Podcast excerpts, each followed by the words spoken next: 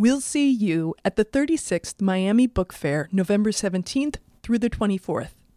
Hundreds of authors and books for every age and interest will be there. Readings and discussions with featured authors like Ambassador Samantha Power, Debbie Harry, George Will, John Waters, Richard Russo, and others, including Harper's Magazine editor Christopher Beha with Joyce Carol Oates. Learn more at miamibookfair.com.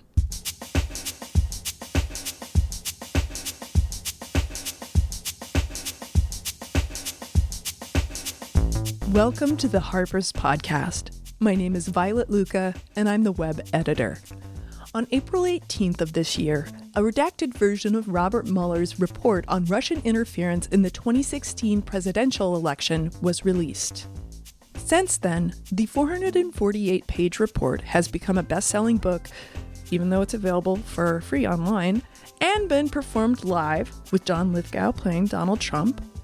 But because the report didn't conclusively reveal collusion and only elusively referred to obstruction on the part of the Trump administration, nothing became of it. So today, November 13th, when the first televised impeachment hearings about Trump's quid pro quo with Ukrainian President Volodymyr Zelensky are being broadcast, it seems apt to revisit the Mueller report, back when it was relatively new. On May 13th, Harper's Magazine organized a discussion about the report's implications between four experts that was moderated by our publisher and president, John R. MacArthur. It's a fascinating conversation, and one that might temper the myopia created by the drama of today's hearings. I have to say a word about the text before we get into the conversation about the, the, the impeachment. And that is that these government reports are books. I mean, if you read, if you read the CIA torture report, for example, Feinstein's uh, committee report, the book had a voice. It has a voice. It's not great literature, but this book has a voice. There is uh, some occasional uh, moments of irony. And if you start, if you really read it carefully, you will find amazing gems that I have not seen reported anywhere in the press. And the one that jumped out at me uh, uh, the other day when I was reading it was uh, uh early on we were talking about uh, about uh, the the pre-Mueller appointment period, um, I'm just very quickly, the president opened the conversation by saying, quote, I don't have a lawyer. The president expressed anger at McGahn about the recusal of Sessions and brought up Roy Cohn, stating that he wished Cohn was his attorney. McGahn inter- interpreted this comment as directed at him, suggesting that Cohn would fight for the president, whereas McGahn would not. Now, this is uh, an interesting moment in the, in, the, in the narrative. And if you stay with it and read it straight through, I guarantee that it will illuminate your understanding of what's going on, what's at stake here. But fortunately, tonight I have four distinguished panelists who are going to tell us what's really at stake. Uh, and I'm going to start on my left with Elizabeth Holtzman, hardly needs an introduction. A former member of the United States House of Representatives. She was the first woman to hold the office of New York City Comptroller and the first woman to serve as, dis- as District Attorney of Kings County. Uh, in 1974, Holtzman was one of the Judiciary Committee members who recommended three articles of impeachment against Richard Nixon during the Watergate scandal. Her most recent book is The Case for Impeaching Trump. Uh, Brenda Wineapple is author, uh, she lives in the neighborhood, by the way, uh, is author of the recently released, critically acclaimed book, The Impeachers The Trial of Andrew Johnson and the Dream of a Just Nation, as well as several other books, including Ecstatic Nation, named a Best Book of the Year by the New York Times, White Heat, a finalist for the NBCC Award, and Hawthorne, winner of the Ambassador Award for Best Biography. Her essays, articles, and reviews have appeared in many publications and she teaches in the MFA programs at Columbia University and the New School. Karen Greenberg, a noted expert on national security, terrorism, and civil liberties, is director of the Center on National Security at Fordham Law School, where she teaches courses on post 9 11 national security law and policy. Greenberg is the author of Rogue Justice The Making of the Security State and the editor in chief of the daily National Security News Roundup how do you pronounce that? The Soufan Group, Morning Brief, mm-hmm. and the weekly Stroh's or Strauss? Strauss. Strauss Friedberg Cyber Brief. Her other publications include The Least Worst Place, Guantanamo's First Hundred Days, a Washington Post Best Book of 2009, The Torture Papers, The Road to Abu Ghraib, co edited with Josh Dratel, who's in the audience, uh, The Collection, The Torture Debate in America, The Terrorist Trial Report Card. Shall I go on? No. Okay. okay. She's got a book of essays coming out from Cambridge University Press in the fall. Um, James Oakes is an American historian. He's a distinguished professor at CUNY, at the CUNY Graduate uh, Center. He's written several books on slavery, anti slavery, and the Civil War, and he's completing a book on Abraham Lincoln's anti slavery constitutionalism.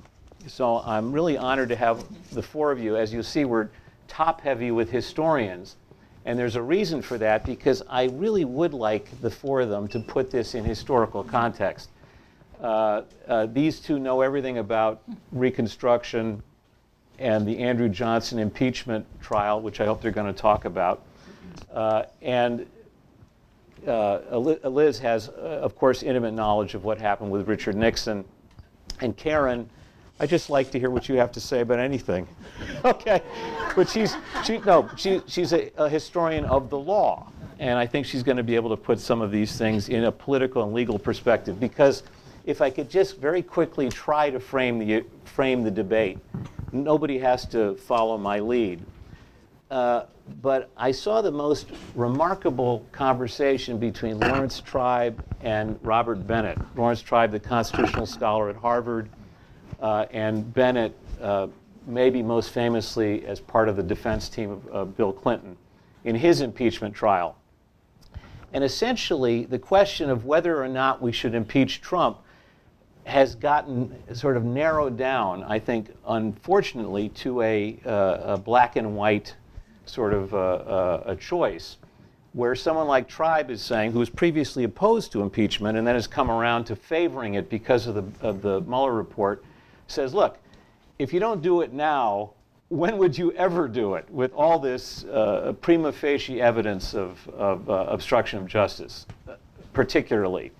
Uh, and yes, it's almost certain that uh, Trump will be acquitted in the Senate if you impeach him, but it's important that every senator be put on record as voting to acquit him. And this is something just of historical and ethical importance.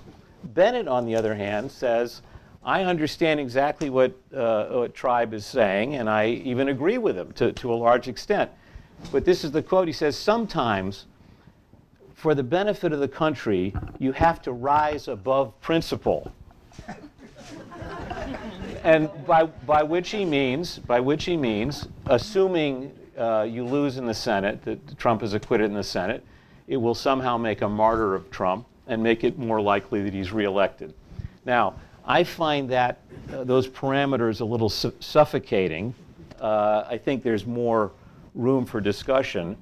And I'd sort of like to start out if we could, with, the, uh, with Brenda, talking a little bit about what could actually happen in a uh, Senate trial. Because this assumption, which is, you know, they said 95% certain he's going to be acquitted. I mean, it doesn't give much credit to the lawyers or to the, or to the politics or to the, uh, the possibility of something uh, unexpected happening in a trial. Well, except that what you're talking about, the unexpected. Can we hear? Can, Can you hear me? Yeah. Is it working? Talk, speak into it. Okay. The unexpected that would uh, happen, what you're suggesting is that uh, the Republicans in the Senate would then vote to convict Trump. And given the times that we live in, it's it's very unlikely.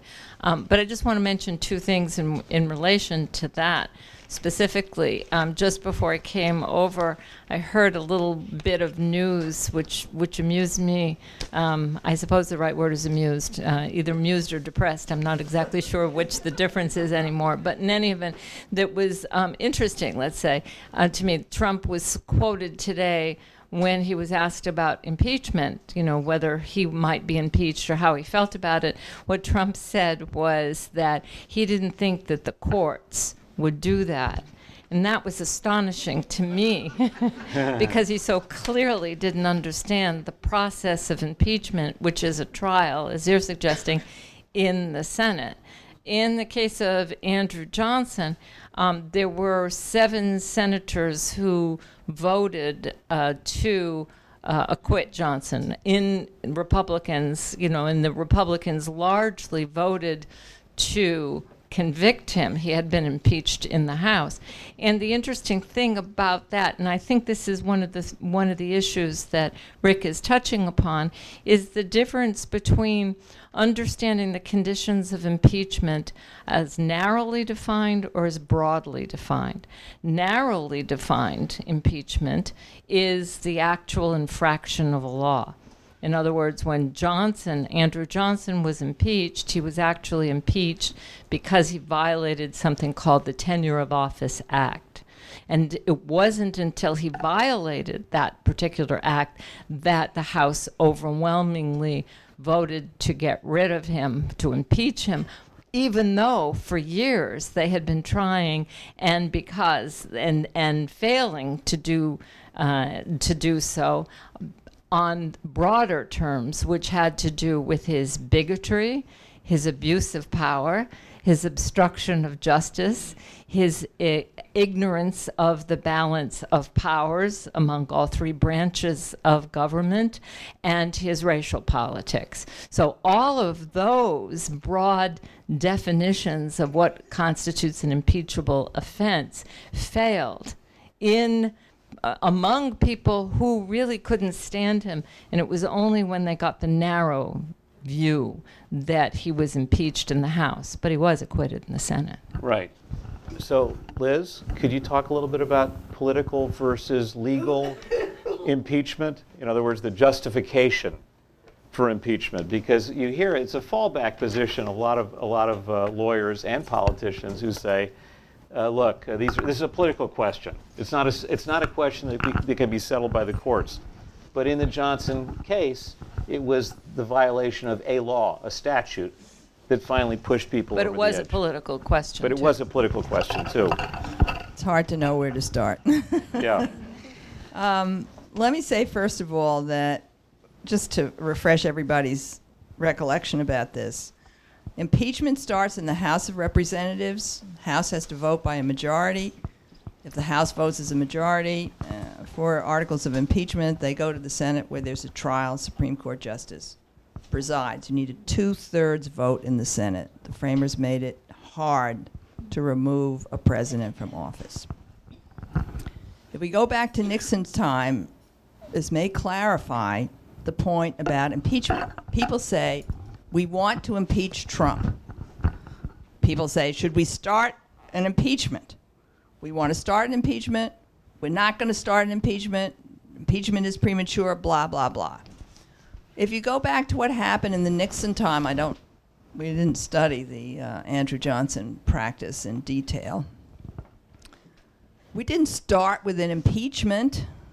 We started with, actually, even before we got the authority to start, we started with an examination of the constitutional grounds. What does the Constitution say? By the way, Constitution says treason, which is defined in the Constitution, bribery, which is not defined but pretty well understood as a term, and high crimes and misdemeanors, which, if anybody is interested, we can go into a longer discussion of that.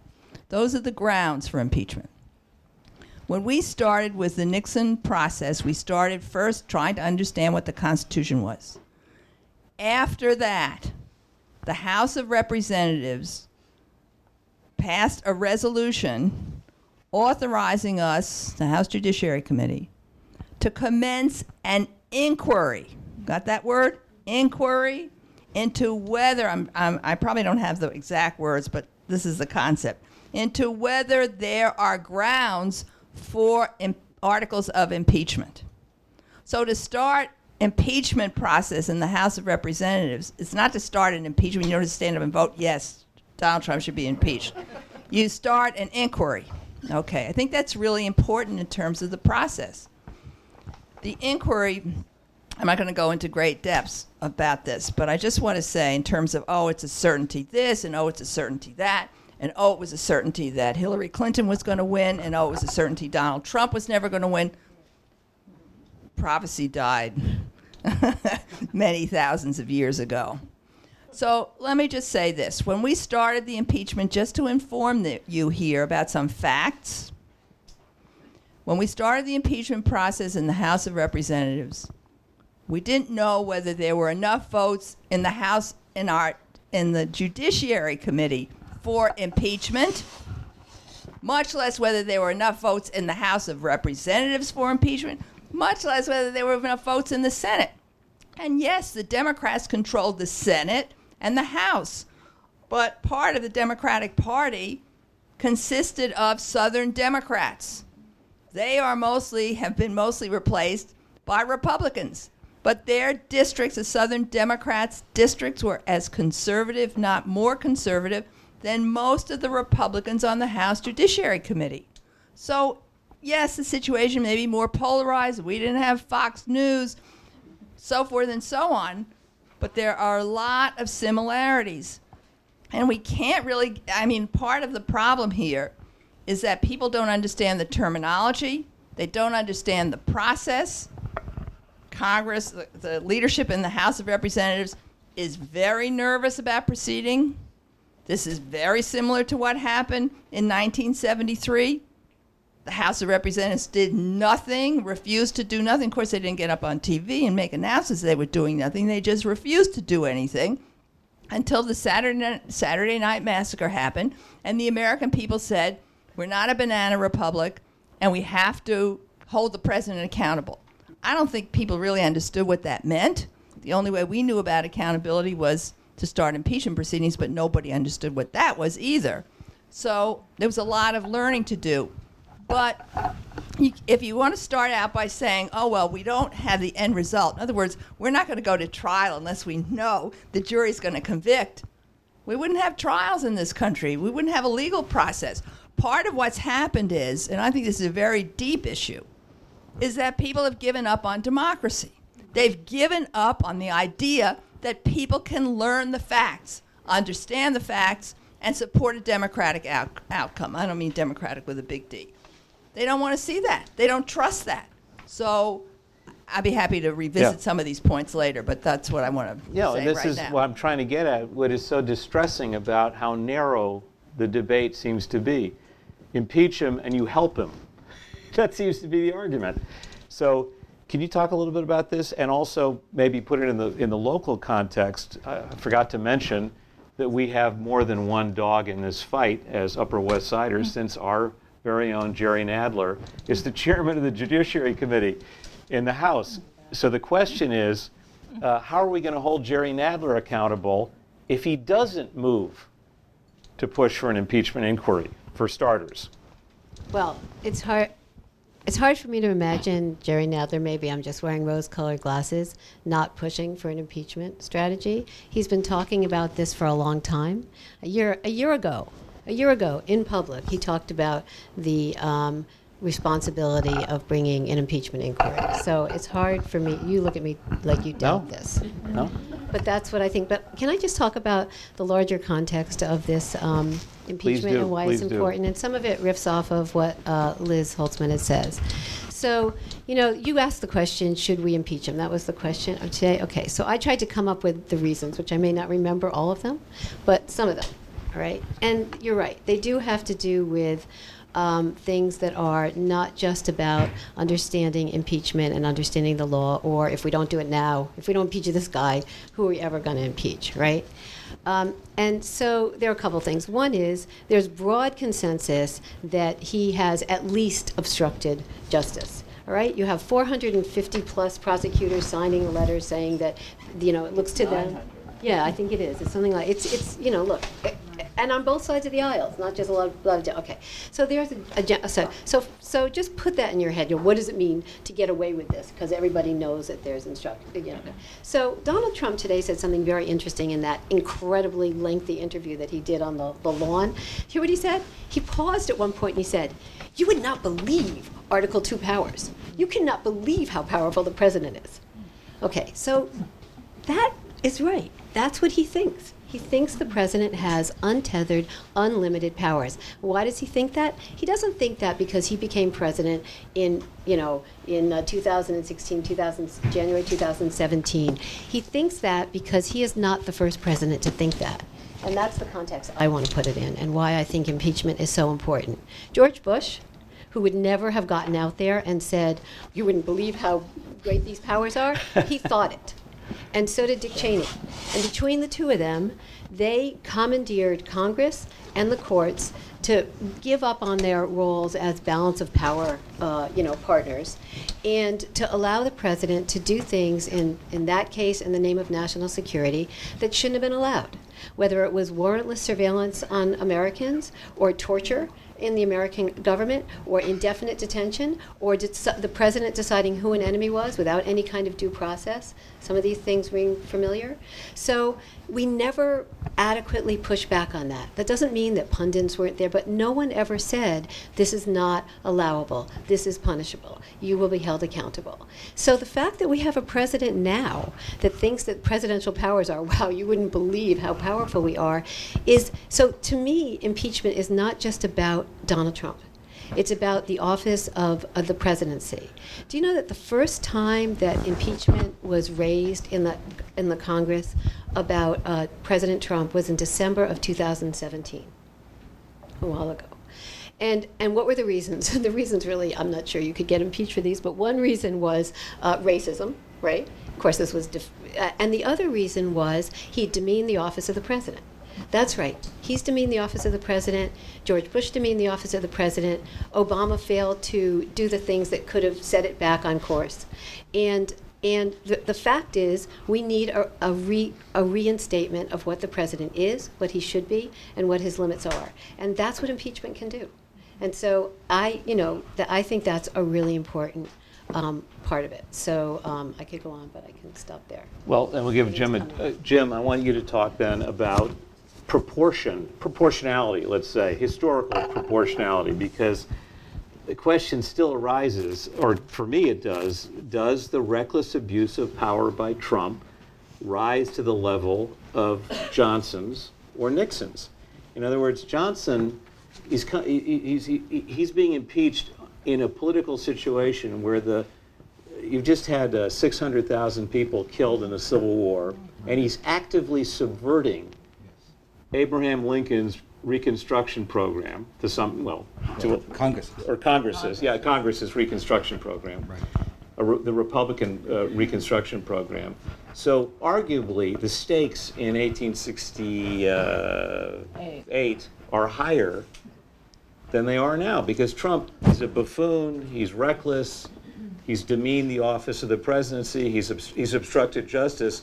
But compared to what Johnson's doing in, in that, at that time, or even to what Nixon was doing at the, uh, in the early 70s, does it rise to the same level? in terms of gravity?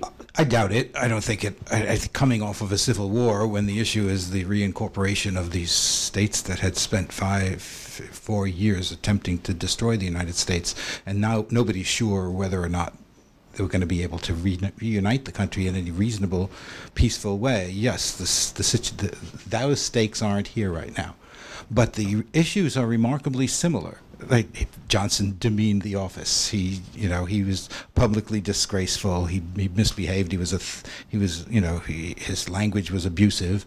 He he abused the the uh, individual congressman, um, and and he systematically as Brenda said, he systematically subverted the laws that Congress had passed in similar ways to what we see Trump doing with the EPA and the State Department and going through the bureaucracies and systematically and deliberately destroying them, which is what Johnson was doing with the Reconstruction Acts. And he, you know, he vetoes the laws and then he attempts to, he fires the people who are supposed to implement the laws and he replaces generals who won't implement the laws. And, and then he finally, finally does actually violate a law the thing, the issue that was so difficult back then, which is whether all that abusive behavior and the abuse of power uh, was enough to justify impeachment, I don't think we have that problem right now. I think, as you said, there is plenty of evidence of an actual criminal behavior on Trump's part, and that's not even talking about other things like violations of the emoluments clause, uh-huh. which if we ever get those tax returns, we're likely to uh-huh. see things like that. So, in that sense, the behavior is similar, although the context is different. I mean, the stakes are pretty high right now, but they're not as high as they were back then. But still, the issues are very, very similar. They're very, very similar, and the, the behavior is just as troubling. And it's about the Congress too. It's about his determination to overrule what con- congressional prerogative and and ex- extraordinary claims to what he could do as president versus what Congress could do. Yeah, well, I'm not arguing for uh, that it should be strictly proportional. I'm just asking whether it should, yeah. whether it's, it's something that should be taken into consideration because there's this uh, amazing historical coincidence that uh, in the case of Nixon and in the case of Trump, the original investigations begin as a result as a result of an, of, a, of an attempt to penetrate the Democratic National Committee. Uh, Nixon with the Watergate uh, bur- burglary and Trump with the uh, hacks of the uh, DNC emails. So uh, if I understand you correctly, both of you, uh, it, it, shouldn't, it, shouldn't, it shouldn't turn on the question of historical importance because uh, Bennett seems to, Bob Bennett seems to be saying, let's let it slide for the good of the country. In other words, we have a much better chance of throwing him out at the ballot box than we do of uh, winning a trial in the Senate. Well, I, I just want to yeah. make one point. The framers had a debate on this actual issue. Sorry. Uh, and by the way, um, the case for impeaching Trump, I lay out some of the grounds that could be uh, used for impeachment, even though it was written in September. It's mostly still totally relevant, um, uh, probably completely relevant. But the idea that um, the framers had this debate why have impeachment clause at all? That's exactly in there. They had this debate. Somebody wanted impeachment. I don't remember who first proposed it. And then some very prominent uh, opponents said, well, Who needs it? We've got an election. People don't like the president. He's out. They didn't think she. He's out.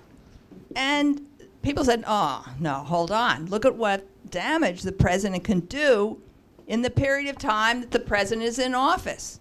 They, and so the people who said, let's wait to the next election, they lost that debate. They lost that debate in the actual framing of the Constitution.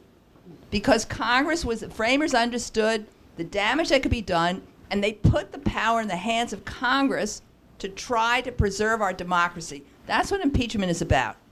It's not about a president who demeans the office, excuse me for those who think it does. It's not about a president whose policies we don't like. It's a, po- it's a president who threatens our democracy. That's what impeachment is about. And abuse of power is really a high crime and misdemeanor can be a grave, serious abuse of power that threatens our democracy, that threatens liberties. I mean, we can give the examples from the Nixon impeachment. Nixon, and, by the way, one other misconception you do not need a criminal act to have an impeachable offense. You do not, I'm going to repeat that. In the articles of impeachment against Richard Nixon, and that's the only impeachment process that ever worked in our country, and that has never been challenged and has withstood the test of time, there was not one mention of a criminal statute in any of the articles of impeachment, nor was there any mention that Nixon violated any criminal law in his conduct. So let's put aside that is the precedent in terms of determining what a high crime and misdemeanor is and what an impeachable offense is. So let's just put that, in my opinion, out of our minds. If we look at what, what Nixon did in terms of abuse of power and why it's relevant today, and I do discuss that in my book, Nixon, in his, there were two, there were three articles of impeachment. The third article was about refusing to give us documents and tapes. Uh, sound familiar? we didn't get them, and those people who say, oh, you go to an impeachment effort, you'll get the documents, you'll get the tapes, blah, blah, blah, we didn't get them. okay? We didn't. We had to, I mean, Nixon turned over some documents, but he didn't turn over dozens. So that was one of the articles. This, the first article of impeachment was about what I would call the cover up article. You might say obstruction, but I don't like to use that word because it brings in the criminal dimension, and we didn't believe in that or think that was necessary. But that was all the things he did to cover up the involvement of his campaign in uh, the Watergate break in. What did he do? He fired the special po- prosecutor. That was one of the grounds. Sound familiar? Secondly, he offered pardons, presidential pardons, to the Watergate burglars. Sound familiar?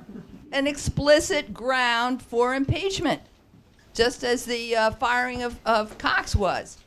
The other things that he did was when he knew people, when he knew somebody was testifying falsely to the Senate, he didn't correct the testimony. Sound familiar?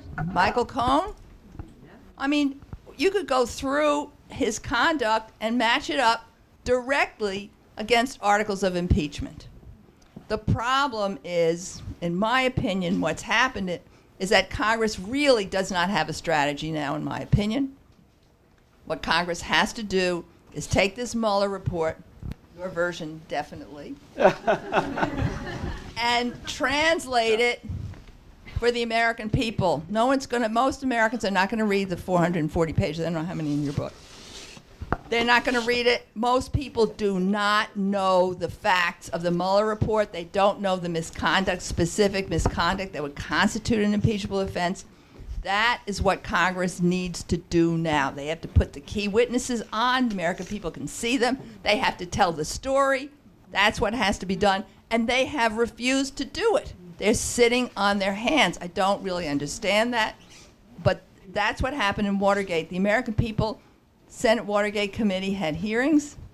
John Dean was there, Haldeman Ehrlichman. The American people could see what the, what the witnesses were, what the story was, and begin to understand the narrative behind it but there's been no educational effort of the American people. But so, and th- that's what has can, to be done. But can I just ask you that you think Jerry is uh, falling down I'm on the not job? putting any names on this. I think that people have been caught up in the moment. They've been caught up It- in fighting Barr. They've been caught in fighting subpoenas. They've been caught caught up in waiting for Mueller, Yeah. waiting for Godot. All of those extraneous Right, right. things.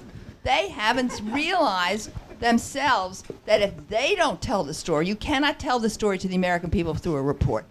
You- Okay. Yeah, yeah, so- please, please, Karen. Yeah. So I, I, I actually um, was going to say that to start with. That um, results aside, let's just put the results aside.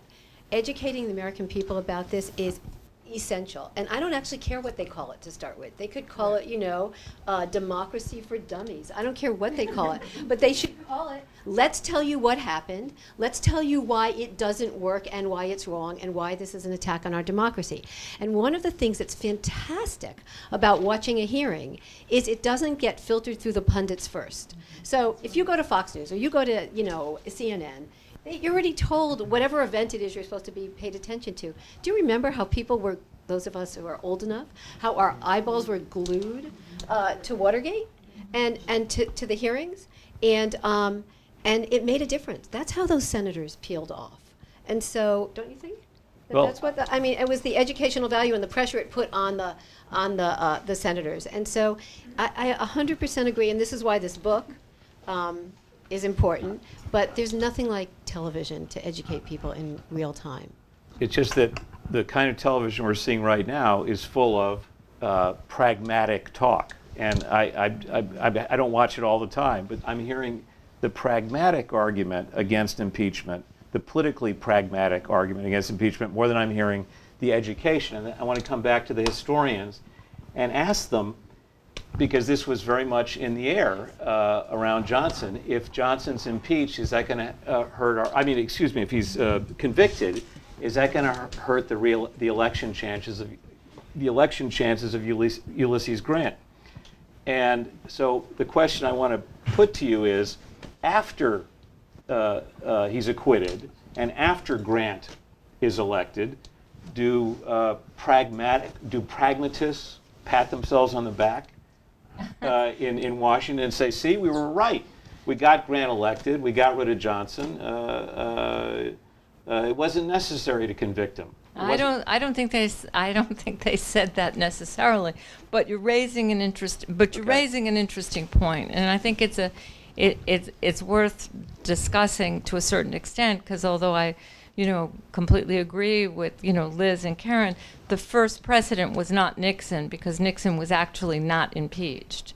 And so the first precedent for an impeachment was actually Andrew Johnson. Johnson, right. And prior to that impeachment vote, as Liz was outlining, the Judiciary Committee undertook those kinds of investigations that we're talking about into, in the first case, into his finances and all kinds of things that actually turned up nothing and were, in that particular case, um, in 1867 it was it was the year before the actual impeachment in that particular case it was a way of burying the whole issue because people didn't nec- didn't necessarily want to go that far partly because of what you're calling pragmatic concerns, which is an upcoming election and the way that election is going to take place, and also because there were many people who were concerned with if Johnson was removed from office, since he had been the vice president, who would then take office and what were his politics in that way. So while I agree, and I think in the abstract, the principled issue is absolutely essential. I don't think it's possible in a democracy to separate principle and pragmatics, particularly because there is a question of election. And I do know from, I don't know now, you know, uh, in an ironclad way, but I do know in 60, 1867 and 68 that part of the discussion about impeachment, uh, where everyone did agree that Johnson was abysmal for the country, was what are we going to do? What is the best way that we can approach coming elections, congressional elections as well as presidential elections, and what is the best way that we can go forward in that particular case while we still hold Johnson accountable. And hence, as Jim mentioned, Congress passed a series of reconstruction measures or measures like the Tenure of Office Act that were designed presumably to reassert congressional authority over a man who had been usurping authority in that case. And so that there were there were several procedures in place in that particular context, which I think are interesting. And as I said, I, I would reinforce that, you know, I think it I mean I would love to separate pragmatics and, and principles, but it's it's hard to do in some some instances. Kevin Baker's new book, The Fall of a Great American City, explores how extreme wealth is leeching the energy from New York and cities across the country. Join Baker and Harper's Magazine publisher Rick MacArthur for a discussion of the urban crisis of affluence on Thursday, November 21st at Book Culture on Columbus. Learn more at bookculture.com/event. But this is this is a similarity, and it's also a, a difference between then and now, between the Johnson impeachment. Congress was controlled; both the House and the Senate were controlled by Republicans. Then the Republicans then were the good guys. Um, But they were split. but but they were split, and but because they were controlled, because the House and the Senate were controlled, they could respond to Johnson's actions with a series of laws designed to stop him from doing what he was doing, to stop the abuse of power. And as bad as it was, and as consistent as his attempts were, it did work. I mean, they did not stop Reconstruction on the ground. By 1868, tens of thousands of African Americans were voting, despite his efforts to stop that. So so they did have this other way But they had to impeach him anyway. that th- it was this equivalent of the Saturday Night Massacre. He finally fires this guy who against the law, and that tipped the balance. They had, and also this also goes to where we are now. You said 2000, December 2017. They had been discussing impeachment and moving impeachment resolutions for quite some time before they finally got to this point where he did something that they could no longer hold off anymore. I want to say that I basically agree with uh, Karen. I don't care what they call it. They just need to do tell the story. Have, they have to have a narrative and they have to tell the story. I'm not sure that they know how to do that because you can't do that with a 38 member committee. If we go back to Watergate, the Senate Select Committee had seven members, and much of the questioning was done by lawyers. That's not something the House does. I want to go back to the pragmatists because I think really so called pragmatists, they're not really pragmatists, because if they knew something about history, they'd know what the outcome was of the Nixon impeachment effort. And I'm sorry I said the Nixon impeachment. It was a sick Nixon impeachment effort. It, it, it was so successful, he resigned. what do you think was the electoral outcome of the impeachment effort against Richard Nixon? Anybody remember? Democrats swept. Swept. It was an overwhelming victory in the November elections. Overwhelming victory. When we started in October 1973, we didn't even know that we were going to vote for impeachment. Nobody, nobody predicted that. So anyone who wants to come and say, I'm a pragmatist and I know this is going to hurt us in the November 2020 elections, they just they don't know what they're talking about. I'll bring Sister Maria, reader and advisor. Maybe she's got a better uh, insight into the future. But just to say that ignores the Nixon impeachment effort. And I think this is one of the important things, and that's why it's really great we have historians here. Because the mind of the Congress does not go past, be, does not go before the Clinton impeachment. It stops there historically. And that was a disaster. And I think it's really important to understand why it's a disaster. I'll just say it in two, two words. It was partisanship over a matter that the American people never saw as a threat to our democracy. They thought Clinton's efforts were reprehensible, his actions, uh, you know, terrible, but they didn't think it threatened our democracy. And it was totally 100% partisan. Our effort wasn't partisan during the Nixon time. It was perceived as fair, as, as professional, serious, grave, um, and, and it worked. We had huge support for what we did. So I, I really, I really rebel, bridle at these people who say, oh, it's going to hurt us. And by the way, just stop and think about what happens if the whole story is not told. The Mueller story is not communicated to the American people. What do you think the story is that Trump is going to tell? Well, keep it, keep it, Karen. I'm just going to, I'm going to force Karen to defend Jerry Nadler in a minute. Big, no, no, no, I'm Karen, because I think she thinks that he's sincere about trying to get. He's going to come through. But before we get there, uh, I do want to ask about about the Johnson impeachment again because uh, there is something se- that seems to be intimidating, emotionally, mm-hmm. psychologically intimidating to the Congress mm-hmm. about trying to remove the king or remove the, the chief mm-hmm. executive, even though he's just listed along with other federal officials mm-hmm. and the vice president in the impeachment clause. It's no big deal. The president, the vice president, and so on and so forth, judges and so on are are all subject to impeachment if they violate their their uh, duties and responsibilities. I forget. I don't have the exact language in front of me. What is it about impeachment that is so terrifying uh, to these to these people? In in 1868, 67, 68, were people as frightened by it? And I'm just going to quote.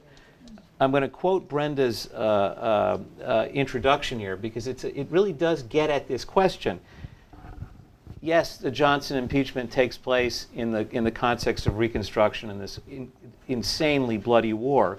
However, she's, I think you can, she's generalizing here about the whole question of impeachment. She says, then too, the whole idea of impeachment does not fit comfortably with the national myth of democratic, uh, the national myth of a democratic country founded in liberty with abundant space, opportunity, and resources available to all. Impeaching a president implies that we make mistakes, grave ones, in electing or appointing officials, and that these elected men and women might not might be not great but small, unable to listen to, never mind to represent the people they serve with justice, conscience, and equanimity. Impeachment suggests dysfunction, uncertainty, and discord. Not the discord of war, which can be memorialized as valorous, purposeful, and idealistic, but the far less dramatic and often squalid, sad, intemperate conflicts of peace, partisanship, race, and rancor. Impeachment implies a failure, a failure of government of the people to function and of leaders to lead. And presidential impeachment means failure at the very top. So, is all this pragmatic jargon and talk uh, uh, uh, obscuring a deeper fear of, of democratic uh, holding the president to account? Well, no, I don't think. I mean, Benjamin Franklin, I think, said Yeah. when when uh, impeachment was was being discussed, it was um, he said it's the democratic uh, equivalent of regicide. You know, you go, and yeah. and that there's a certain way in which, um, regardless of all the things we've said in the principal position, that it is terrifying because it means that your ship can be, um, can you can make a mistake, and the ship can be rudderless. And I think that that um, negative and anxiety uh, ridden point of view is is the point of view that that we all feel uh, very much today, and it's it's articulated. Uh, but I think there's another view of it as well. And since you're quoting me, I'm going to quote me too, because it's easier for that. You know, because in that sense, in the in the prologue of the book, I am saying that. I mean, I am saying very clearly that it suggests we make a mistake, and no one wants to, uh, you know, wants to admit that we've made not just a mistake, but a grave mistake, a, a mistake that, no, no, well, you know, but I think culturally it's a very difficult thing. So after the impeachment uh, of Andrew Johnson, as I said, failed ultimately by one vote, I said, I, I said, you know, but um, that. Um, impeachment had not fully succeeded, um, but unless forgotten, it had not entirely failed. It demonstrated that the American president was not a king, that all actions have consequences, and that the national government, conceived in hope, with its checks and balances, could maintain itself without waging war, even right after one, and that the national government could struggle to free itself from all vestiges of human oppression. It had not succeeded, but it worked. The impeachers, and I'm going to skip down a little bit, the impeachers had warned the country about the policies, in this case of Andrew Johnson, but you can substitute whomever you want, um, about the policies as best they could, and offered to us, clearly and without apology, a cautionary tale, and they provided hope. So there's more than anxiety at stake here. For in an essential way, impeachment had accomplished what it had set out to do. It, it spoke beautifully and with far-sighted imagination of the road not taken, but that could exist, the path toward a free country, a just country, a country and a people willing to learn from the past, not erase or repeat it, and create the fair future of which men and women still dream. So I do think that impeachment in that sense implies not just anxiety, but hope and it depends on you know what what side of, of that psychological equation one comes down on. That, that that there there is a psychological shift that does take place. That's sort of the, the the the issue I mentioned when he finally does fire somebody. Uh, the people who had previously resisted emancipation, uh, emancipation, excuse me, uh, to, uh, what I study. Uh, the people who had previously resisted uh, his impeachment finally started saying, "At last we can have peace." You know, at last we can get this. He's been terrible. It's been abusive, watching the abuse of power day after day, year after year, week after week. Finally, we've established a process that will bring some kind of peace to this disastrous situation we've had over the last couple of years. So that's going into the process, not simply looking back from the consequence of the process. And I think that's also a kind of pragmatic justification mm-hmm. for doing what Liz Holtzman is suggesting we do. You know that mm-hmm. that it's it's been a terrible ride for the last couple of years, and maybe this is what we need to just get things in order. I would also make the argument that uh, uh, Trump has a better chance of being reelected if he's not impeached. I don't know why people aren't making that argument, but uh, I think he has a better chance of being reelected if he's not, if his feet aren't put to the fire and he's not humiliated in, a, in an impeachment trial, but or in, in impeachment and then a trial. But this, the, I just want to raise one other point about the Johnson case mm-hmm. and why people are afraid mm-hmm. to address this issue or why they might be afraid. And one mm-hmm. reason is John F. Kennedy. I mean, oh. I don't know how many of you grew up on Profiles in Courage, but it's a terrible, terrible distortion of the Johnson im- im- impeachment uh, trial. And Brenda does a wonderful job of demolishing the Kennedy narrative or the Theodore Sorensen narrative, which is more likely the, the case. Uh, um, uh, but he turned as you does everyone did everyone read it in grade school or in middle school or whatever who can remember but he makes he makes a hero of edmund ross uh, the senator who cast the deciding vote in favor of acquittal and says that this is a tremendously courageous act on the co- au contraire wouldn't you say uh, Well, he said two Brenda? things also. Not only did he say Ross was courageous, he said all the people who wanted Johnson impeached were maniacs, crackpots, diabolical fanatics. And that was, and that stayed, you know, until probably the 50s or I mean the 60s. Really, that was the that was the extant point of view. The other thing that Kennedy Sorensen said that just kind of blows my mind is that, and, and probably Jim's too, but you know, is that he said there was no, there was nothing fundamental at stake in the nation vis-a-vis this in, this uh, impeachment. And in fact, you know, last year on the front page of the New York Times book review. There was a book being reviewed about impeachment. It wasn't Liz, it was some other book, you know, because there were a lot being published. And the person um, reviewing um, the the book said mentioned in passing the Johnson uh, impeachment and said that it was a preposterous mistake. I mean, it wasn't a mistake. The actual, you know, nature and the and the direction of the country was at stake in that particular way. It wasn't a mistake, and it wasn't and it wasn't organized by a bunch of fanatics. But you know, history sometimes has a way of of altering, um, especially when we get away from things that actually people who were on the ground at the time. History has a way of of altering what it was that really did happen. So it's interesting, and that that profiles and courage, you know, point of view stayed dominant for a very very long did time. immense immense damage, and I'm not Yeah. going to give away uh, the best parts of her book, but you must Spoiler read it. alert. You must read it as a, as an antidote uh, to uh, to Kennedy, if nothing else. But go ahead, please. Yeah, I just uh, a couple points I wanted to make. First of all, while this is not the Civil War, still what's at stake if the Congress undertakes an impeachment is an inquiry into two major issues. One is whether the president, you don't have to c- come to the same standard that um, Mueller did, whether the president conspired with a foreign government to undo a democratic election. And don't have any doubt that this can happen in 2020. So if Congress doesn't do something about it, how does this empower, embolden the Russians? So I think that's something to think about. I, I agree with the point that Karen made.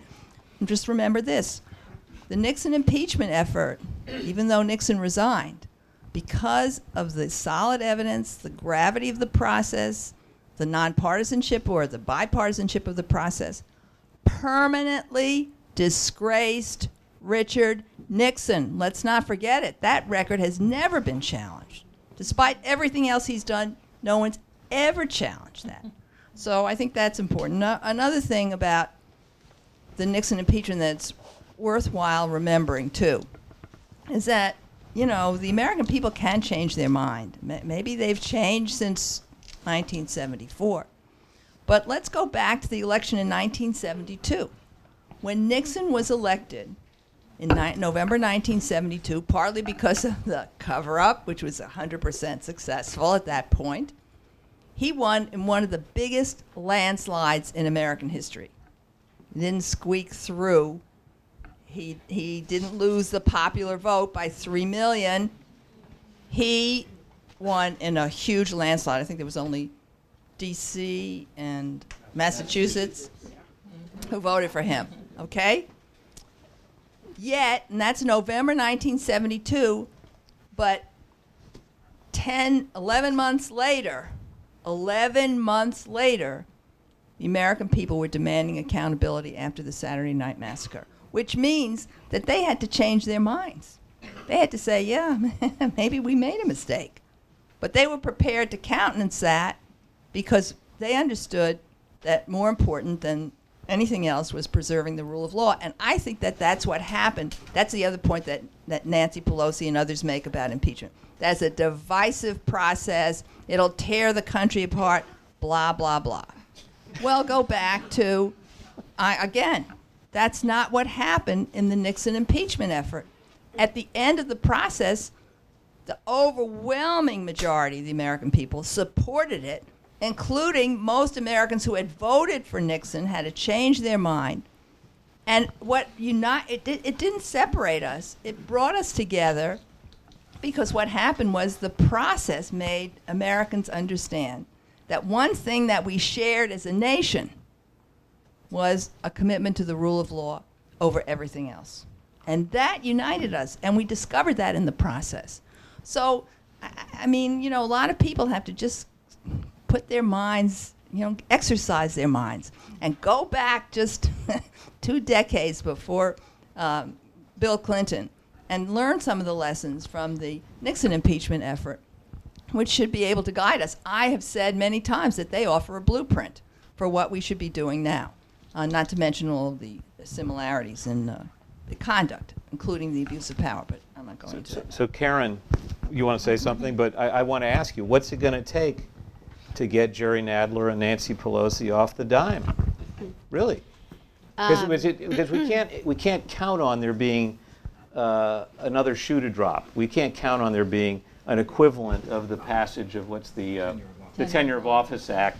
We can't count on that, and we can't count on there being uh, another firing of a, a federal official or a prosecutor that would. Right. You mean what is it going to take? Yeah, well, I mean, you know, what- yeah. what's What's it going to take I don't think it, Nancy Pelosi. in the Democratic Party? right. What's it going to take? Nancy Pelosi's a different story, and I would defer to Liz about everything political. Yeah. But my sense on Nancy Pelosi is that she is playing this very smart and very close to the vest, and that her, maybe I'm just hoping, but I actually think this, that her ideas, I tried, I tried, I tried, I wasn't going to go for it, but guess what? I'm going to go for it. And it doesn't have to be any major thing. It could be something as I, I don't think it has to be any major thing. I, I, I just want to bring up a couple of things. One, to the point about, you know, feeling like failure, we made a mistake. Um, that's not going to happen now. We did not make a mistake. The election was stolen. That's different. And if you can't play that card, that's another thing. I just want to come just to your, you know, Yeah, kind of getting around sure, your question. sure. So you know that guy Amash that did the, the Michigan congressman. Oh, yeah, I would keep meaning to anybody- mention him. The- did anybody yeah. watch that? It's very Right, interesting how they right. reported. So reporters were going around the room interviewing people who were listening, and more than one person said, "Obstruction of justice." There was obstruction of justice in the Mueller report. Now, when you're watching that, you're thinking, "What is wrong?" So, I, I, I, do this education thing is not just because I hang out in universities. It's actually, it's actually important. These people were stunned on camera. What are you talking about? We didn't know.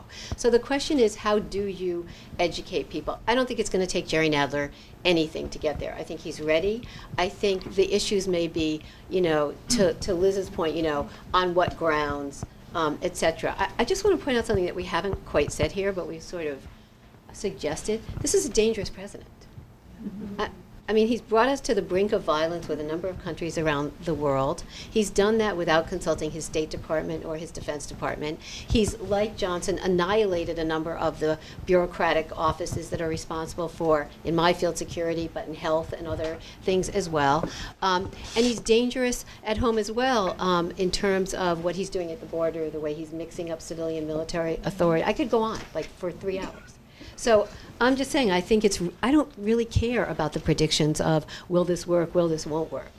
It, it has to be done. And I just don't understand why more people don't think that. And I do think m- more education, more town halls, more people educating is what it's going to take. And if it takes Nancy Pelosi to, to motivate people to do that, um, that's fine. But it's, it's going to have to be done to, to individuals around the country. Does that? Well, yeah, although I, I still, I'm baffled because that there's not enough, there's not, that we don't already have enough of a narrative. I mean, you just have to read a couple of paragraphs here. uh, on s- You have to read.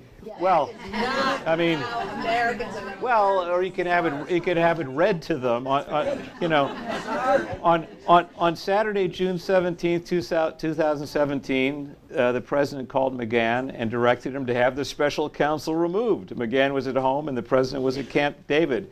In interviews with this office, McGahn recalled that the president called him at home twice, and on both occasions directed directed him to call Rosenstein and say that Mueller had conflicts that precluded him from serving as special counsel. I'm sk- skipping ahead. McGahn was concerned about having any role in asking the acting attorney general to fire the special counsel because he had grown up in the Reagan era and wanted to be more like Judge Robert Bork and not Saturday Night Massacre Bork. When the president called McGahn a second time to follow up on the order to call the Justice Department, McGahn recalled that the president was more direct, saying something like, quote, call Rod, Tell Rod that Mueller has conflicts and can't be the special counsel. McGahn recalled the president telling him Mueller has to go and, quote, call me back when you do it. I mean, I don't, I don't know. It's, it does take a lot of education to get that, to get that one across, as far as I could tell. So, uh, is there a problem with the Democratic Party that's, that's, that's uh, different from the problem in the Republican Party in 1868? You don't have to know the answer to this. I don't. mean, yeah. You know, yeah. it, it, it took a long time. I mean, Yeah. the Republican Party was was was divided. Right. It wasn't. You know, we can't just say, "Oh, they were all this." They weren't all that, and there were a lot of people who were dragging their feet and and didn't want this to happen. Um, and it was only, you know, when you know what what uh, t- to use a sort of Trump analogy in a sense, when finally Johnson shot somebody on Fifth Avenue, that they sort of, you know, to use his and they did care in that particular sense. I mean, it, and it took that, but there was a kind of there was a series of debates, and, and sort of Liz talked about this in a different way earlier about what are the conditions for impeachment. Yes, it's in it's it's you know baked into the Constitution, but even that is is not specific. There isn't exactly a roadmap that says you do this, you do this, you do this. You know, and this constitutes you know high crimes and misdemeanors so it was it was th- partly that was those were legalistic arguments as a delaying tactic and partly it was what you're all calling now pragmatic politics and it was partly because uh, election was coming up and it was partly because as as Jim was saying Congress was Congress had a certain amount of power and it was partly because I as I said somebody was standing in the wings not just Ulysses S. Grant but if you if you got rid of Johnson, you had somebody who was coming in who was one of those so-called maniac crackpots. His name was Benjamin Wade, and he, he you know had terrible beliefs. He believed women should vote. I mean, so this was you know this was very scary to people. So you know there were a lot of considerations in that particular. So I don't think it's any different. What's different are the the means for distributing knowledge in a certain sense, and even in a way when Liz is talking about the sort of blueprint under Nixon and the importance of the rule of law, it's not clear, and that's why I use the Trump on Fifth Avenue, that the country has that same kind of commitment to the rule of law and what will make people take notice of that, you know, really understand what treason might mean or what, you know, any of these kinds of abuses might actually mean. And I don't know if congressional inquiries and investigations would do it. I think that would be the way that they should start, absolutely, because because of TV. But your point is nobody's reading the Mueller report. Well, you it's a bestseller, uh, uh, but Doesn't mean they're Yeah. reading it. It I- might mean I, they're I buying think, it. I, th- I think I, I do think that I mean I I came of age watching the Watergate hearings and I went through that process and they were extraordinary and things came out because of because of the public uh, while the investigation was going on that changed everybody. And it's true. It's a great idea. It's the best way I can think of to educate the people to what the problems with this president are. But there are other uh, the trial of Andrew Johnson backfired. I mean, it was the, it was a long, boring, you know, it made everybody think they were just a bunch of windbags, and and that public version of educating the American people didn't work. So I hope, I, I do think we should have these these uh, th- th- these public hearings. I think the way people responded to Robert Comey's hearings. Right. I think that suggests how much people can be riveted to their TV when they hear somebody who is plausible, you know, describing what the president was doing. But it might not work. It, uh, I hope it works, but you know, it, it it might not. This is my last question. Liz, as a former prosecutor, uh, uh, why it is that, again, don't you, wouldn't you love to get McGahn on the stand? I mean, you'd make mincemeat of him. Excuse me. They have the Democrats have been in charge Yeah. since January 3rd of this year. Right. We are now in at the end of May. Five months Right. have gone by. Where has Min- McGahn been? Now he's saying. I mean, they just issued a subpoena. What? Three weeks ago. That's what I'm saying. The, the, mm-hmm. the strategic thinking has not been there. Yeah. Maybe it's because they don't want to get there. That's I, I- you know that I can't answer. I don't know why this is- hasn't been done. But the but the blueprint was basically set out, as I said, in Watergate, where where the House Judiciary Committee did not do anything in public except the final debates. So we didn't educate the people till the final debates took place. The education about the facts came about during the Senate Watergate Committee hearings. And when you talk about how changing people's minds, I just want to remem- remind people the number two person, the top Republican on the Senate Watergate Committee, was Howard Baker, a conservative Republican from Tennessee, conservative moderate, but mostly conservative. And he was totally working with Nixon. And he said, You know something? I'm going to ask these questions and they'll show the president had no involvement. He thought the whole process was a witch hunt. He was completely against it. He was there to, to, to sabotage it. And so he started asking these questions. What did the president know when did he know it? He was sure the answer would be the president never knew, knew nothing about it, wasn't involved. Guess what? When he started asking those questions, the answers showed that the president knew and was involved. And Baker stepped back. Baker allowed the process to go forward. So, you know, do we know how everybody's going to react to this? And the idea that we're going to be so cynical about ourselves as a country that we can't handle this? I don't know. We did that in Watergate. Maybe we can't do it now. Maybe we can't save our democracy, but I think we can. we have to at least but try. It's, but it is, it is a defeatist, uh, it is a defeatist uh, attitude uh, to say that the best trial lawyers, the best prosecutors, the, bre- the best uh, uh, advocates in the country cannot persuade. How many, how many Republicans would you need to get two thirds? I don't know. If, if all the Democrats voted for it, I don't know what it is off the top of my head. How many? 18.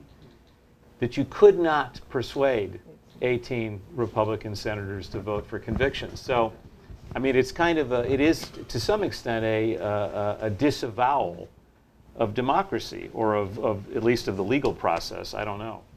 But it- Anyway, it, doesn't. It doesn't have to result in his actual removal. There are there Right. are actual consequences that can follow from the process itself The process that, that itself, worked right. in the case of Andrew Johnson. He wasn't removed, but it wasn't worked. right. It shut him up. It shut down his presidency, and it worked. And again, Grant was elected. Yeah. So that whoever thought Grant would be hurt by the, the conviction of Johnson was wrong. And right? Nixon quit. And Nixon quit. Okay.